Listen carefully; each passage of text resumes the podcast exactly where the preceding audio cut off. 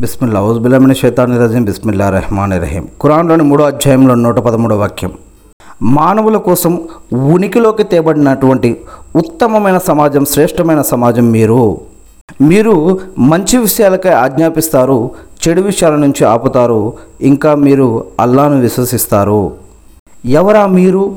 ఎవరా ఉనికిలోకి తేబడ్డటువంటి సమాజం? ఎవరు ఆ చెడుల నుంచి ఆపేటటువంటి వారు? జీవన పద్ధతులు ఆరాధన పద్ధతులు మనం ఎవరి పాటించాలి ఎవరే పాటించకూడదు.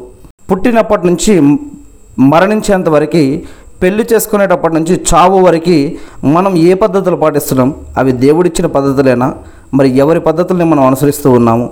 అసలు దేవుడు ఏ పద్ధతులు ఇచ్చాడు? ఖురాన్ మరియు అదీసుల్లో ఏం చెప్పబడ్డాయి? మనం ఎవరిని అనుసరిస్తున్నాం?